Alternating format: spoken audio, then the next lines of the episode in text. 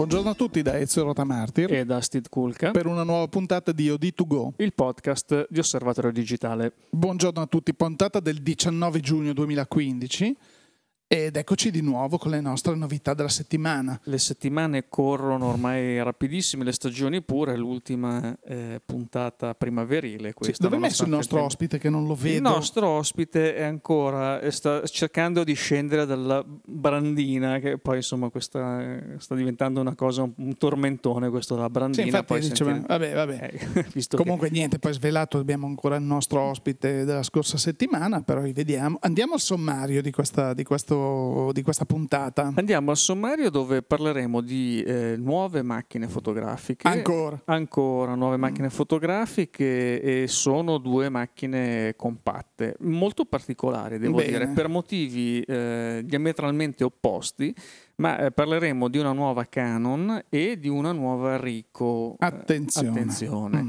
Eh, parleremo poi invece da un punto di vista di prodotto software, non più hardware, mm. quindi non di fotocamere, ma parleremo di Adobe che con la nuova versione di Creative Cloud ha introdotto alcune novità e ce ne sono due in particolare di cui vogliamo eh, parlare.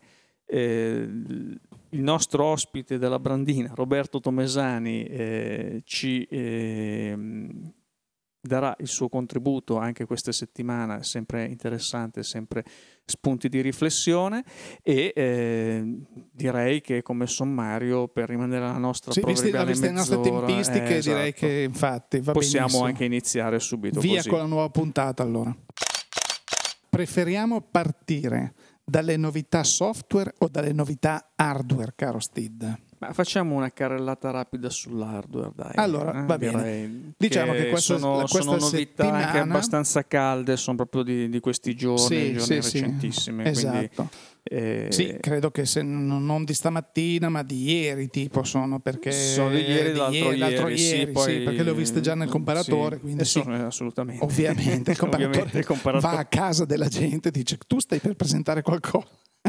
Cioè, no, ci chiamano le case, possiamo lanciare i comunicati stampa esatto, già nel comparatore. Avete già messo i dati, va bene. Allora, parlavamo di due eh, fotocamere eh, che eh, alla faccia del fatto che, no, anche settimana scorsa abbiamo parlato di compatte, alla faccia delle compatte. Alla faccia delle ecco, compatte. Sì. No, ah, le compatte sono un po' morte, così, eh? ma ripetiamo, le compatte, quelle di una volta, il primo prezzo, quelle che trovi nel fustino del detersivo ancora un po'. Qui parliamo di compatte piuttosto eh, importanti, la prima delle quali è eh, una Canon che è stata in realtà così fatta vedere e non vedere in occasione della presentazione della 5DS 5DSR. Però ho detto no, ma questa dimenticatevela. Eh, uscirà, uscirà più avanti. Più avanti sì. eh. E infatti rispetto a quel quella pseudo annuncio ci sono delle novità, soprattutto sul, sull'ottica e così via. E eh, stiamo parlando della Canon PowerShot G3X sì, la G3X che è... E già questa X quando c'è nella G eh, vuol le, dire le, che sì, le, le GX tosta. sono delle compatte che sono nate per essere un po' il secondo o terzo corpo tascabile per i fotografi che normalmente userebbero una reflex, quindi la reflex è ingombrante, uno non se la porta dietro perennemente, queste macchine invece tendono ad essere un pochino più piccine, eh, maneggevoli e hanno comunque eh, delle caratteristiche che non fanno rimpiangere troppo le reflex, almeno come macchina da avere sempre a portata di mano. Certo. Sono macchine che da subito hanno avuto la possibilità, per esempio, di salvare in RAW, quando nelle compatte era una cosa assolutamente inusitata. È vero, è vero. E sono macchine che normalmente escono con dei sensori abbastanza dimensionalmente eh, abbastanza importanti. importanti, quindi non sono più quei sensori da mezzo pollice delle compattine di cui si parlava prima, sì, sì. ma sono eh, un pollice, un pollice e mezzo, APS-C, quindi sensori già un po' più, un po più grandi. Eh, nella serie GX eh, Canon ha attualmente la G7X, la G1X Mark II, adesso la G3X e sono tre macchine che si Mm, situano su fasce un pochino differenti. La G7X è quella più compatta, effettivamente più tascabile. Eh, la G1X eh, Mark II è mm, quella un pochino più grossina e quella che ha anche il sensore più grosso, più grosso, il sensore da un pollice sì. e mezzo, mentre con la G3X è stato ripreso il sensore da un pollice della G7X, quindi un sensore un po' più piccolo, in questo caso è un 20 megapixel, quindi eh, da un punto di vista di eh, risoluzione invece il salto avanti dai 13-14 megapixel è notevole. È notevole. E, ehm, soprattutto diciamo che la G3X si stacca eh, non solo dalle altre cugine della serie ma anche dalla concorrenza perché ha un'ottica decisamente molto molto particolare. Eh, infatti, se non andiamo errati, è la prima volta che su un corpo di questo genere viene installato un'ottica importante, cioè non è eh, Canon non è eh, usa No, eh, diciamo che sono questi eh, normalmente ehm, allora partiamo dall'inizio. Si tratta di una super zoom eh, con un'ottica compatta. Esatto, con un'ottica 24-600 mm, scusate 25 se poco. 25 per. 25 per, bravo, vedo che sai far di conto. E un'ottica tra l'altro anche abbastanza luminosa, parecchio luminosa per il tipo di, di super zoom perché è un 2.8-5.6, quindi 2.8 al grandangolo, 5.6 al tele e che 600 mm eh, eh, eh, Scusate se è poco. Eh. Normalmente questo genere di super zoom le troviamo nelle bridge o anche nelle compatte super zoom ma con sensori da mezzo pollice, quindi è la prima volta che su un sensore da un pollice eh, arriva un'escursione focale di questo genere. Oltretutto, ripeto, con una luminosità eh, decisamente apprezzabile. No, anche perché non dimentichiamo che eh, gli zoom della serie L di Canon facciamo quelli che sono più utilizzati in assoluto, il 2470 o il 70-200 sono nel top di gamma, sono 2.8. Quindi anche con un bel duplicatore che arrivi a 400, sei a 5, 6, ma sei a 400. Qui parliamo di un 600 mm a 5,6 di, di, di, apertura, non male. E il 2,8 sul 24 è assolutamente meraviglioso. Insomma. Sì, chiaramente si tratta di una macchina stabilizzata su 5 assi, anche questa. voglio tenerla in mano 600 eh certo, mm. Certo.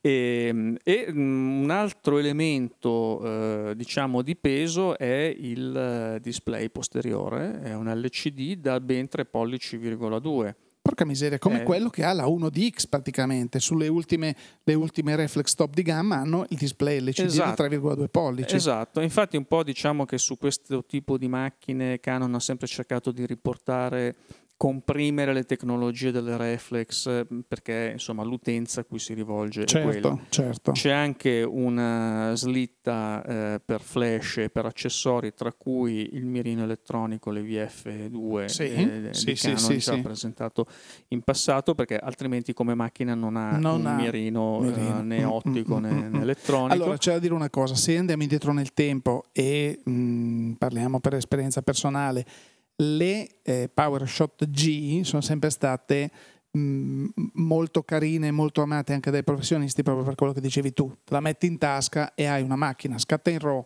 hai un discreto zoom e così. Uno dei punti deboli che hanno sempre avuto era il ah perché c'è il mirino però aveva delle limitazioni che tu scattavi, componevi l'immagine guardando il mirino, scattavi e ti vedevi un'immagine con dei bordi enormi perché il mirino copriva forse il 70% dell'immagine inquadrata, che era, credetemi, fastidiosissimo. Questa cosa è andata, cioè, a questo punto meglio che non ci sia. Ecco che la scelta è stata fatta, ne metti uno vero esterno e a questo punto sì. lavori come Dio comanda, perché così con una macchina di questo genere sarebbe secondo me un peccato avere un mirino che la penalizzasse in quel modo. Eh, tornando sul display, eh, ricordo che è ribaltabile e touch, quindi eh, si può anche mh, mm, gestire la messa a fuoco con uh, il touch. Eh, la messa a fuoco si può gestire anche con la ghiera dell'obiettivo che c'è intorno all'obiettivo che non sì. controlla lo zoom attenzione, perché per il tipo di obiettivo eh, si è preferito eh, una gestione motorizzata, perché è molto più precisa e poi le dimensioni sono quelle che sono. Però questa ghiera controlla la messa a fuoco e a quanto pare è anche riassegnabile a livello di funzione, quindi mh, mm, questo anche se... Mh, mm, Cosa che avevamo già visto sulla serie S, per esempio piccolina di Canon, dove c'era la possibilità in questa ghiera, che forse apparve lì per la prima volta, e di assegnare, che ne so, qualche funzione o sì, oltre ISO, esatto, esatto, esatto, esatto. Tempi, non male, questo... forse addirittura anche sì, appunto i diaframmi. Quindi non, non, non male, non no, male. Ma- macchina decisamente interessante che Canon propone eh, proprio per le caratteristiche dell'ottica, eh, innanzitutto i fotografi naturalisti, eh, ma è una macchina diciamo all around che si può veramente utilizzare per qualunque applicazione, qualunque necessità. È una macchina eh, con un costo importante perché eh, arriviamo quasi ai 1000 euro di, di, prezzo di listino IVA compresa. Siamo, siamo 970-980 euro. Siamo, siamo allineati con, con le macchine di cui abbiamo parlato la scorsa settimana. Siamo allineati sì su queste macchine, diciamo le, le, compatte di fascia premium, a differenza delle Sony di cui abbiamo parlato la settimana scorsa, qui per esempio non c'è il video 4K, per una scelta di Canon che preferisce in questo momento mantenere il 4K sull'attrezzatura professionale anche perché il ragionamento che effettivamente ha un senso è se tu vuoi girare in 4K che è un formato professionale devi avere tutta una serie di altri elementi professionali il codec, i segnali d'ingresso, eh, non parliamo dei timecode che non si possono mettere su macchine di questo genere. Quindi in questo momento il video è Full HD anche perché Canon dice oggi chiunque è in grado di gestire il video HD sia come post produzione sia come visione. Il 4K vero, vero. è ancora una cosa, eh, oltretutto non parliamo del fatto se poi il 4K lo possiamo registrare per 5 minuti per volta. Certo, ma sai, come nel caso di Sony, io appunto nella RX100 Mark IV puoi, puoi girare 4-5 minuti di video 4K. Mi è venuto subito in mente una cosa, sei in vacanza, sei in giro, ti fai il tuo filmatino, arrivi a casa, lo colleghi al televisore 4K che ovviamente devi avere, se no ciao, e, e lo vedi così com'è. Mm, potrai fare delle minime del, del, del, minimo editing forse in camera, non lo sappiamo perché non l'abbiamo ancora avuto in mano fisicamente, ma più di tanto non, non puoi fare, perché io credo che chi giri in 4K e debba veramente portare a casa dei film, allora deve avere tutta una struttura che non so neanche se tipo Premiere, Final Cut Pro per, per Da Vinci, per dir, dire questo tipo di eh, eh workstation, di editing.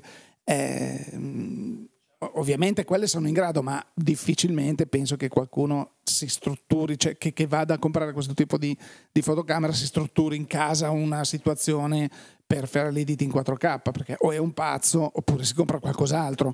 Eh, se arriva a quei livelli lì, anche perché poi i dischi, vabbè, l'abbiamo fatto settimana scorsa questo discorso, per cui...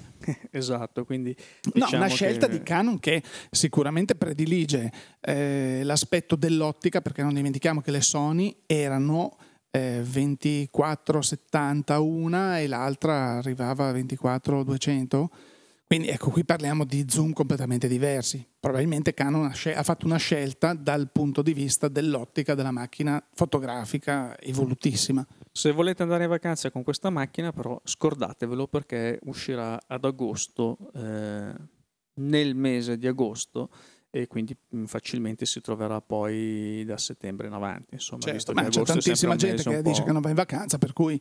Eh, Beh, ecco, i negozianti magari sì. Ecco, i negozianti sì, invece di stare qui a sfruttare tutti quelli che arrivano per l'Expo e a comprare, eh, niente. Eh, guarda, mh, mm, sono passato in questi giorni qualche volta in Piazza Duomo che è quanto mai eh, ricca affollata. e affollata di turisti di, di, ogni parte del mondo e devo dire che eh, per tutto quello che si dice mh, mm, della smartphoneography, delle mirrorless, delle compatte, mi ha colpito l'enorme quantità di persone che hanno eh, una reflex in mano, magari piccola, magari con eh, un obiettivo kit, però eh, veramente la reflex impera. Poi allora, sono... tu arrivi dagli Stati Uniti, dal Giappone, dalla Cina, dalla Russia, da, dall'Argentina, da tutti i paesi eh, per venire all'Expo. Arrivi in Italia, sei a Milano, probabilmente dopo te ne andrai a Firenze, Roma, Venezia. Eh? Capisci che un investimentino lo fai e sicuramente la reflex, lo diciamo sempre nell'immaginario collettivo, è la macchina per eccellenza. Per cui, certo, un entry level comunque ti porti a casa, insomma, ti dà la sensazione di, di poter fare delle foto migliori, insomma. È anche una foresta di selfie stick perché tra Pure. quelli che li vendono e quelli che li utilizzano eh, veramente ce ne sono sì. uh, avvagonate. I selfie stick, eh, amici, sono quei bastoni a cui collegare il telefonino in fondo perché con il bottone ti fai la foto. Esatto, adesso ho visto tra l'altro hanno preannunciato un selfie stick tutto moderno che ribalta il concetto di selfie stick perché addirittura puoi fare le carrellate motorizzato, tutto, puoi controllare questo. Sai che questa cosa l'ho vista a Roma?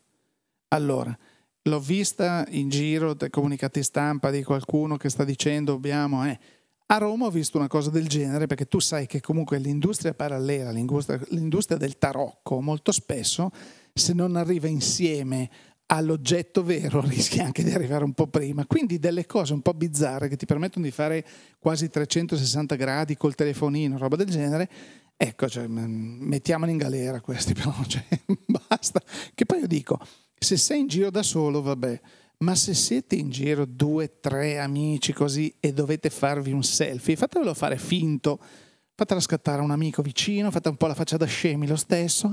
Eh, fate, no, però, però ecco, devo dire, stick una roba veramente. Io ho rivalutato quelli che fanno i selfie quando ho visto un signore con una reflex che scattava da una parte all'altra di Piazza Duomo, in una giornata di sole, tra l'altro, così con eh, alzato il flash, eh beh, quello eh, per fare certo. il, il, lampo. Quello di, di riempimento, di no? quello che tira esatto. mezzo metro forse. Se po- esatto. Beh, ma sono come quelli che vanno allo stadio a fotografare, tipo non so, l'altra sera c'è stato Vasco Rossi. Ecco, tu immagini a San Siro con l'enormità di spazio, uno si mette in fondo e quanta gente vedi che scatta, chic, col sì, flash. Sì, infatti quando vedi che le partite dire, di calcio sono mondiali la sera, sì, e c'è, quelli, c'è il gol e ci sono flash, tutti i flash sì, intorno. Di... Come se quei flash andassero a influire sulla... Il flash tieni, staccalo proprio, anzi, rompilo con le mani, non anzi, usarlo mai. Anzi, ti dà una bella valanga di luce sulla crapa di quello davanti, non, non, e ti blocca, ti, ti, ti, oscura il campo e Niente, quello che vorresti non, fotografare. Il flash è, è buio? È buio fuori? Ci vuole il flash. Ci vuole flash. Eh, lo sai, Vogliamo legge. fotografare le stelle? E Col ci vuole flash. il flash per forza, per forza. Vabbè, vabbè. Va bene, rapidamente all'altra novità fotografica a livello di fotocamera sì. della settimana, Rico GR2. Eh, anche questa è una compatta, eh, noi l'abbiamo un po' mh, così mh, carinamente soprannominata la Leica Q dei poveri, abbiamo parlato della Leica Q la settimana scorsa, perché anche questa Poveri. è una compatta con mm. un obiettivo a focale fisso. Obiettivo sì. fisso a focale fisso sì. 28 mm, esattamente okay. come, come, la Leica, Q. Mm. È una macchina con sensore APS-C a 16 megapixel, quindi non è una non full è full frame, frame okay. lasciamo eh, stare. Mm, ha il, un'apertura di 2.8, quindi mm, diciamo una signora Buona, ottica sì. eh, luminosa. Eh, un autofocus che è stato mh, pesantemente rivisto rispetto alle macchine precedenti di, di questa serie e eh, cosa, wifi, NFC, mh, possibilità di scatto sì, remoto, tutte le funzionalità. Insomma, tutte le, mm, mm, mm. Quindi ha la sua slitta per i flash e gli accessori eh, ancora non è stato comunicato il prezzo sì. eh, di questa macchina. Mm, ma sarà intorno ai 4.000 euro anche lei come la Leica Q? Eh, ma forse la, l'edizione in pelle di Minotauro.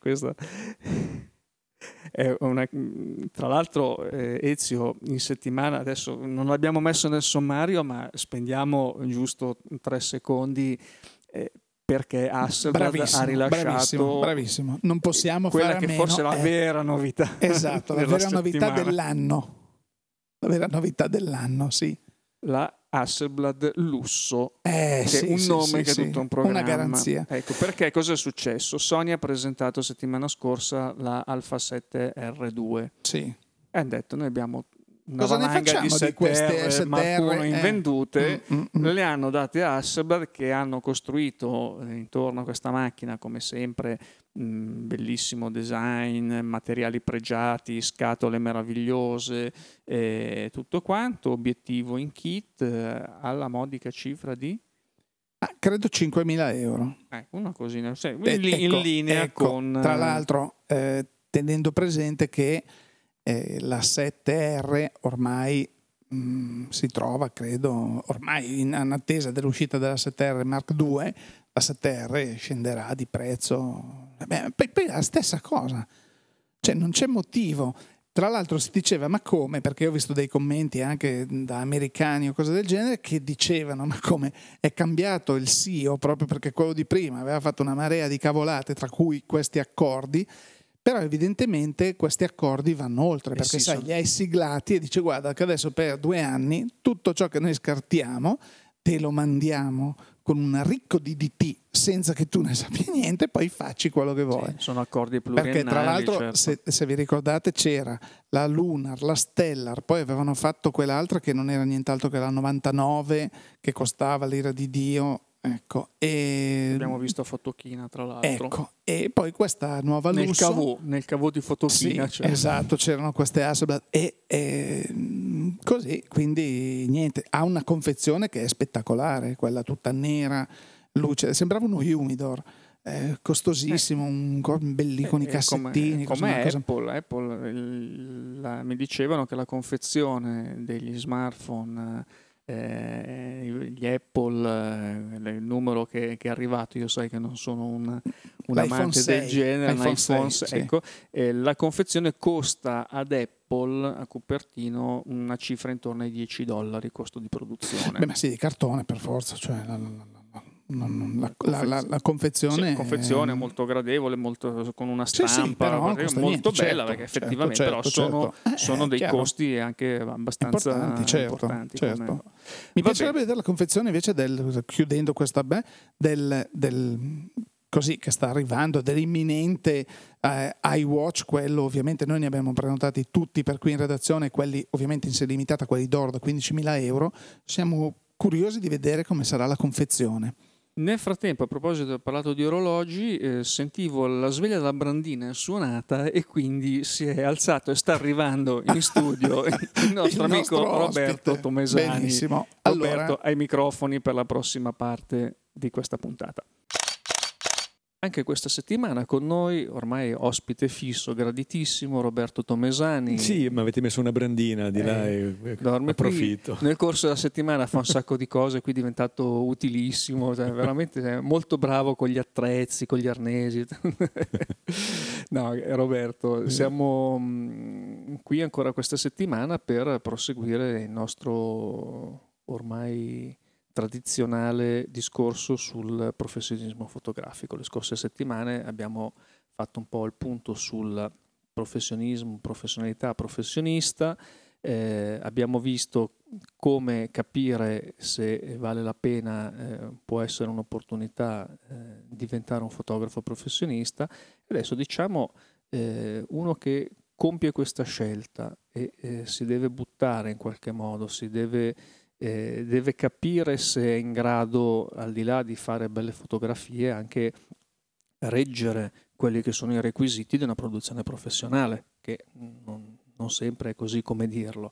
Quindi come, è un po' questo eh, varcare il Rubicone, no? uno si trova un po' in mezzo al guado, eh, eh, con un po' di titubanza, questa volontà di fare, ottimismo, però anche un attimino di, eh, di preoccupazione, sarà all'altezza, sarà in grado di gestire eh, tutte quelle eh, situazioni che poi in realtà nel corso del lavoro eh, ci sono sempre, ogni lavoro ha delle caratteristiche diverse da quello prima, quindi non è che sia eh, possibile magari pensare di eh, faccio il mio pacchetto di servizi fotografici e poi questo è mh, da qui per sempre, no. Eh, nel mondo reale mi devo anche scontrare e deve imparare a gestire situazioni molto diverse.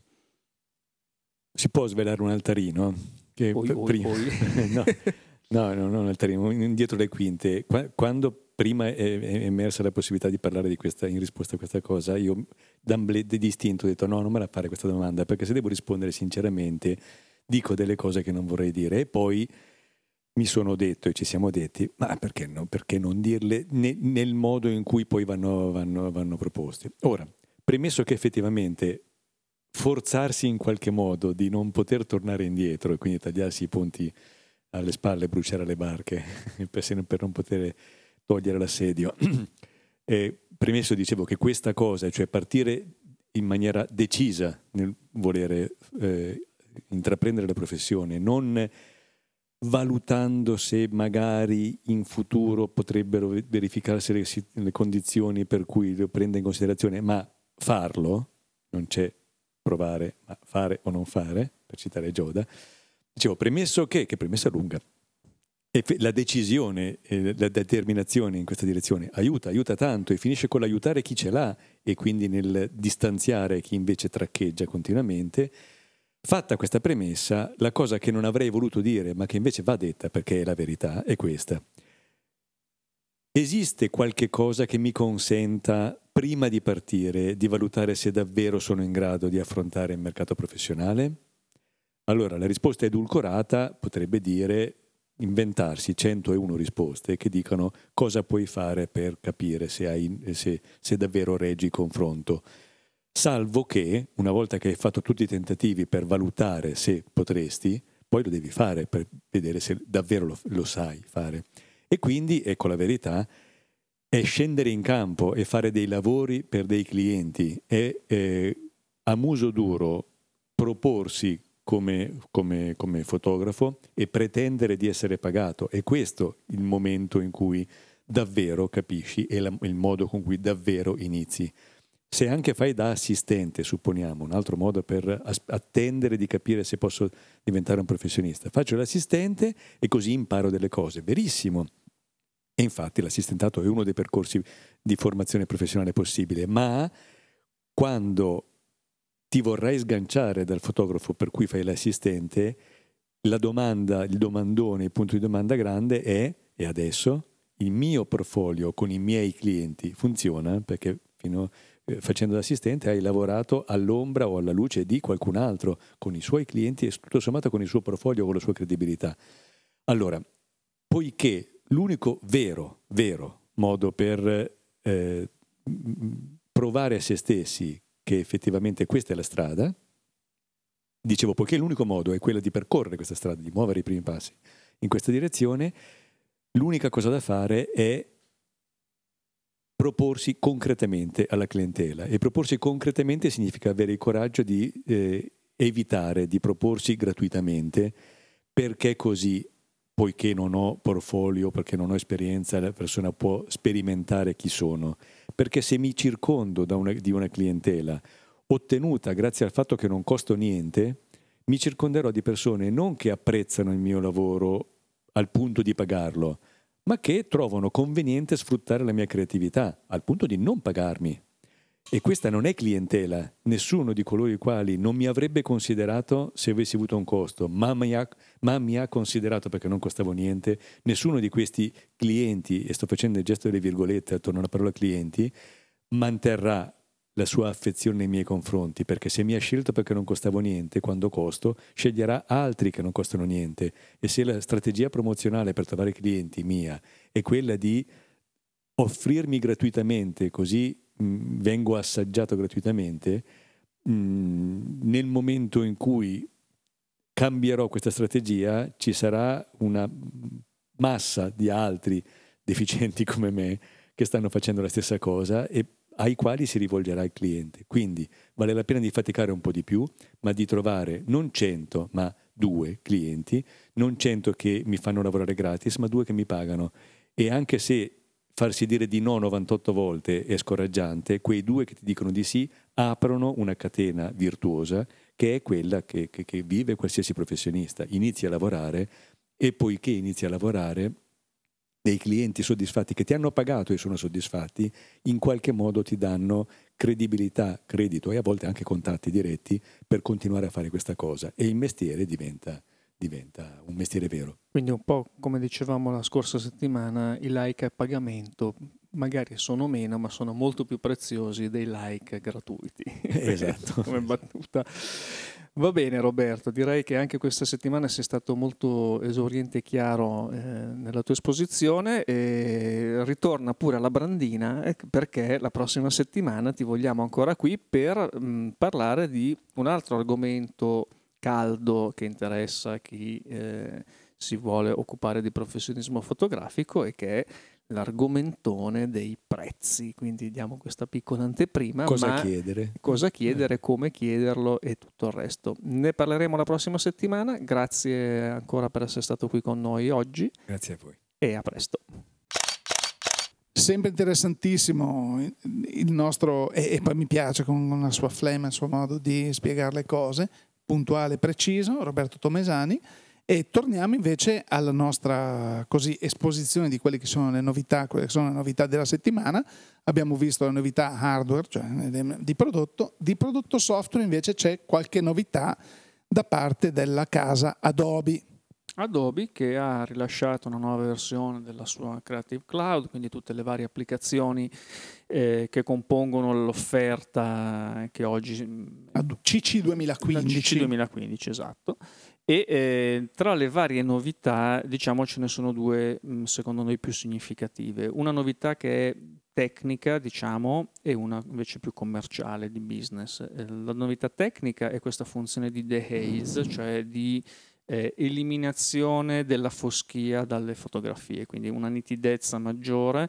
Eh, ovviamente mh, tutte le demo sono state fatte con fotografie prese in giornate nebbiose, mm. quelle che una volta a Milano si chiamava la scighera. Esatto, oggi non, non, c'è più. Non c'è più. Esatto, eh? e, ehm, e, quindi diciamo che mi ha incuriosito, vorrei vedere l'effetto di questa funzione invece su fotografie d'un tempo magari. So, eh. No, no, ma anche fotografie eh, scattate senza la foschia, cioè vorrei ah. vedere l'effetto di questa funzione poi su mm, scatti più normali, proprio per essere creativi al massimo, poi magari viene una schifezza o esatto, non viene sì. nulla, vedremo.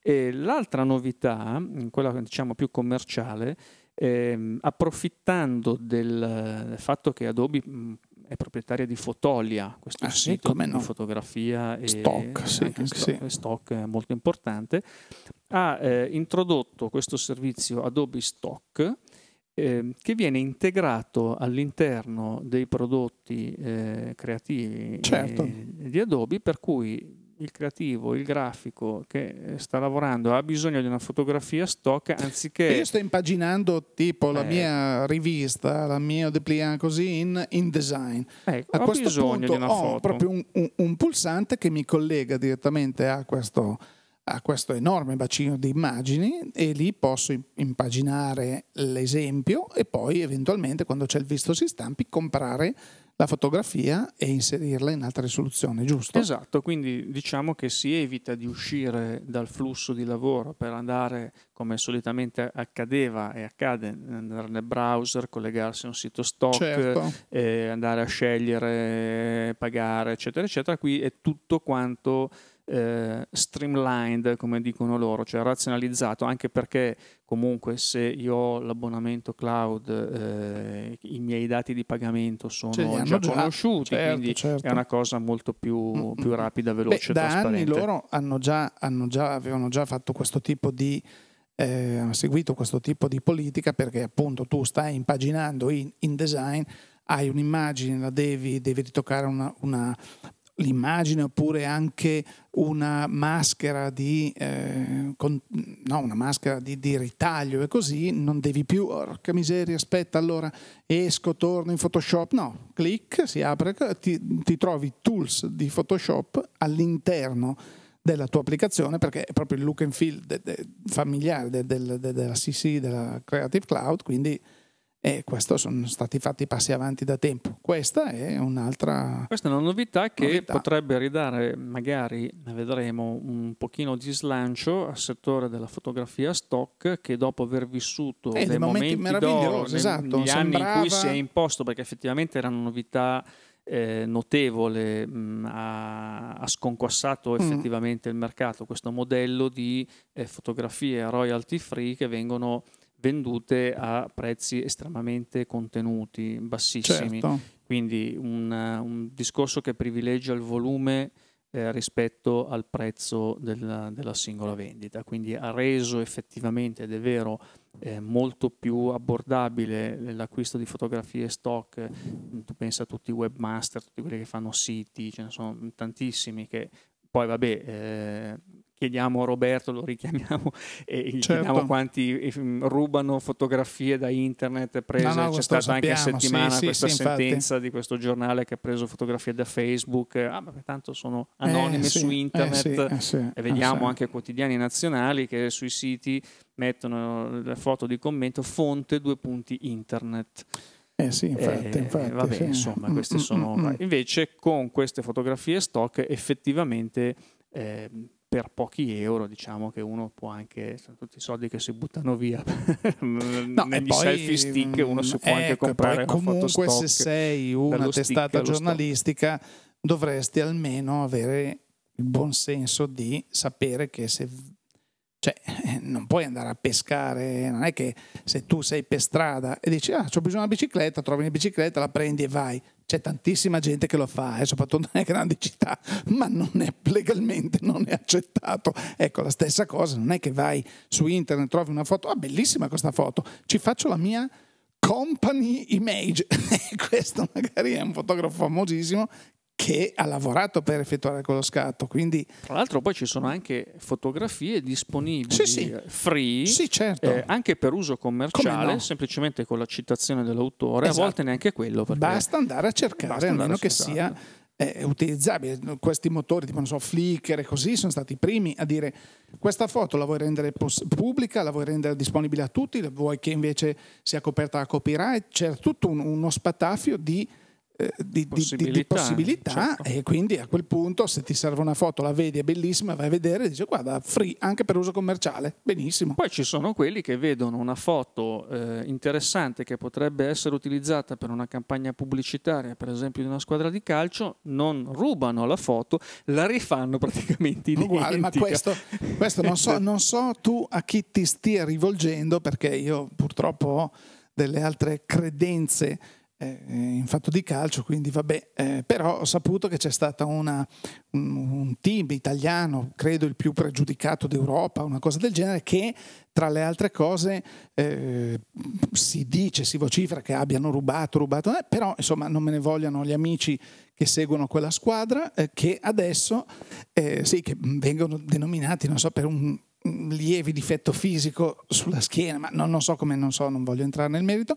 E, e, e, così abbiano, insomma, la campagna pubblicitaria sia stata bellamente ciucciata dalla squadra spagnola, cioè che, di quarta divisione, di, di quarta divisione cioè, voglio dire il, il, pizzighettone della situazione, cioè, vai, quello, cioè, il creativo si è fatto tutta la campagna e tu dici, ma non è male questa, c'è che gliela babbo così. Sì, diciamo che nell'era di Mi internet, sembra una roba ridicola. Nell'era di internet il fatto che ci siano eh, dei creativi che mh, si mettono a copiare così palesemente, cose che magari una volta venivano fatte, non solo, eh, parlavamo anche prima nel settore musicale e in tanti altri settori, però con un mondo che era molto più grande, eh sì, distanze eh che sì, erano sì, eh, spesso invalicabili, chi vuoi che si accorgesse di cose del genere. Eh, ma infatti tipo negli anni Poteva 60 anche passare, Steve, eh. c'erano tantissime canzoni, che, mm, fine anni 50, anni 60, bellissime, no? E dici, ma bella sta canzone, eh? questa l'ha scritta Pippo Pippo. Poi chissà come mai dopo 30 anni è cominciato a sentire, o dopo 20 anni via internet, è cominciato a sentire la versione originale e dice, oh ma questo qua ha copiato, no, questo qui è del 56, la canzone in Italia. È uscita nel 60, quindi è perché un tempo, come dicevi tu, il mondo era molto più grande, quindi non, ma oggi che Google ti mette a disposizione, prendi questa immagine, la trascini qui e vediamo se ce n'è una simile. E sì, sì, questo effettivamente sono i girasoli di Van Gogh, l'ha già fatto, e quindi non, non puoi... Eh, vabbè, infatti quando ho visto questa notizia ho detto ma sarà una bufala perché non è possibile. Invece poi è stata ripresa anche dai quotidiani, così, quindi sono rimasto un po' stupito, ecco, quantomeno stupito che ci sia qualcuno che è così sciocco da, da fare una, una scelta del genere. Parlando di sciocchezze, parlando di macchine fotografiche, parlando di professionisti, di fotografi professionisti e così, siamo giunti, caro Steve, anche al termine di questa puntata. Sì, anche questa settimana eh, il nostro tempo è volato e eh, a questo punto chiudiamo come sempre ricordandovi tutti i nostri appuntamenti che sono sul web osservatoriodigitale.it, numero nuovo di giugno appunto ormai fuori da due settimane, eh, fotoguida.it con il... tante belle novità e tanto, tante novità anche nel comparatore. Eh, parlando sempre di siti internet abbiamo oditravel.it eh, andiamo poi sui andiamo social, poi sui social dove... dove... abbiamo da Pinterest a Facebook alla qualsiasi, insomma sapete che potete spaziare in ogni dove, pagine di osservatorio, pagine di fotoguida, pagine di Odi Travel, pagine di Odi 3D, eh, chi più ne ha più ne metta. E poi arriviamo e poi al nostro podcast, podcast. No, di To Go, che come sempre vi aspetta venerdì Ancora? prossimo. Ma quando andiamo in vacanza? E ancora un mesetto, ancora un mesetto. Arriveremo alla fine di luglio, poi vi lasceremo per, un, per un mesetto. Come al solito. Come sempre, un attimino di pausa anche per noi e per voi. E quindi per questa settimana è veramente tutto da Steve Cool e da Ezio Martir. Grazie per l'ascolto. E a risentirci.